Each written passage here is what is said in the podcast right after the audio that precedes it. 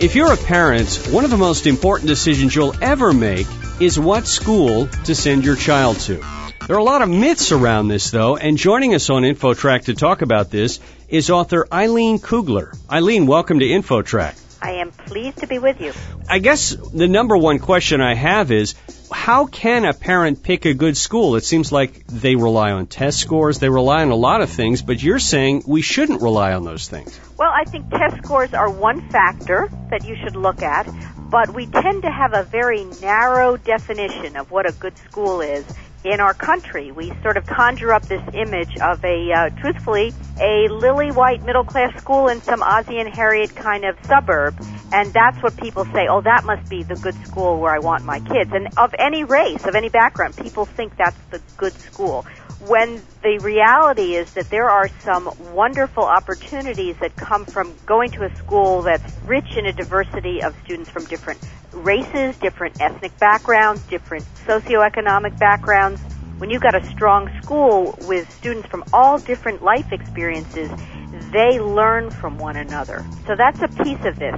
Yes, you want to look at test scores. You want to make sure there's an effort to make sure every child is achieving. You want to make sure that there's a strong leadership. But don't just look at a piece of paper that shows you what a test score is and decide that X school has a higher test score, therefore it's got to be better than Y. Now, Eileen, you've written a book called Debunking the Middle Class Myth why diverse schools are good for all kids. What led you to write this book? Did you see this as a major problem that people this have was, to deal with? This was completely out of my personal life experiences. I am a parent, and I was looking at the high school where my children were going to go, and I was hearing all sorts of things about it. It wasn't quite what it used to be, you know, and the demographics had changed, and those kids, we don't really know about them. As my children went there, I suddenly saw that there were a lot of terrific things happening that nobody was speaking about. My kids are now 23 and 27, and they talk about the lessons they learned both academically and socially in this extremely diverse environment that you just couldn't get anywhere else. Hmm. They feel like they've been given a gift. Does your book primarily deal with public education, or you're also talking about private schools? I guess those are all choices people have to make. They are choices, and I do understand that people choose private schools for a variety of reasons. You know, that you want perhaps a particular religious perspective or you've got a child that has a special need and you feel this is the appropriate place. But I just want people to make informed decisions. I want them to know exactly why they are drawn toward a school and not be running away from a place just because of what they've heard. You know, this neighborhood buzz is a very destructive thing and it isn't always accurate. Talk to people whose kids go to that school visit the school, talk to the principal, talk to teachers. I know that families make a lot of decisions surrounding the school that their child might be going to, such as where to live, where to buy a house. Are they going to be close enough to be able to use that school?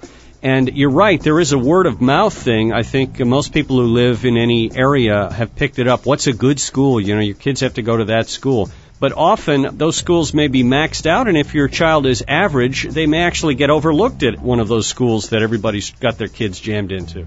And again, it's sort of why are the kids all jammed in there? What's the basis for the evaluation that this is just the best school that they have to go to? I hear people with two and three year olds worried that their kids are going to be in the right kindergarten. Eileen, as we wrap this up, I wondered if you could give parents listening some last words of wisdom about how they can uh, ensure that their child has an enriching education. Don't make snap judgments about a good school. Go in and visit a school. Look for diversity as one of the factors. Look for an enriching environment with kids from as many different backgrounds as you can, including different economic backgrounds, because your kids are going to learn. They're going to hear different perspectives. They're going to start questioning things. They're going to be better problem solvers. And when they get out of these schools, they are going to be comfortable in all sorts of situations, and that only makes them better human beings and more able to deal in the work world. So give your children the gift of diversity and go in and help build these strong schools and communities. Well, the book is Debunking the Middle Class Myth Why Diverse Schools Are Good for All Kids, and the website is embracediverseschools.com. Eileen, thanks so much for joining us on InfoTrack. Thank you. That'll do it for this edition of InfoTrack. To learn more about this or previous InfoTrack shows and guests, visit us online at TalkZone.com. Thanks to InfoTrack reporters Roy Mackey and Taryn McCall. Our executive producer is Randy Meyer. Our announcer is Charlie Van Dyke, and I'm Chris Whitting. Internet services by Pair.com. InfoTrack is produced by Syndication Networks Corporation. Thanks for listening. Join us next time for another edition of InfoTrack.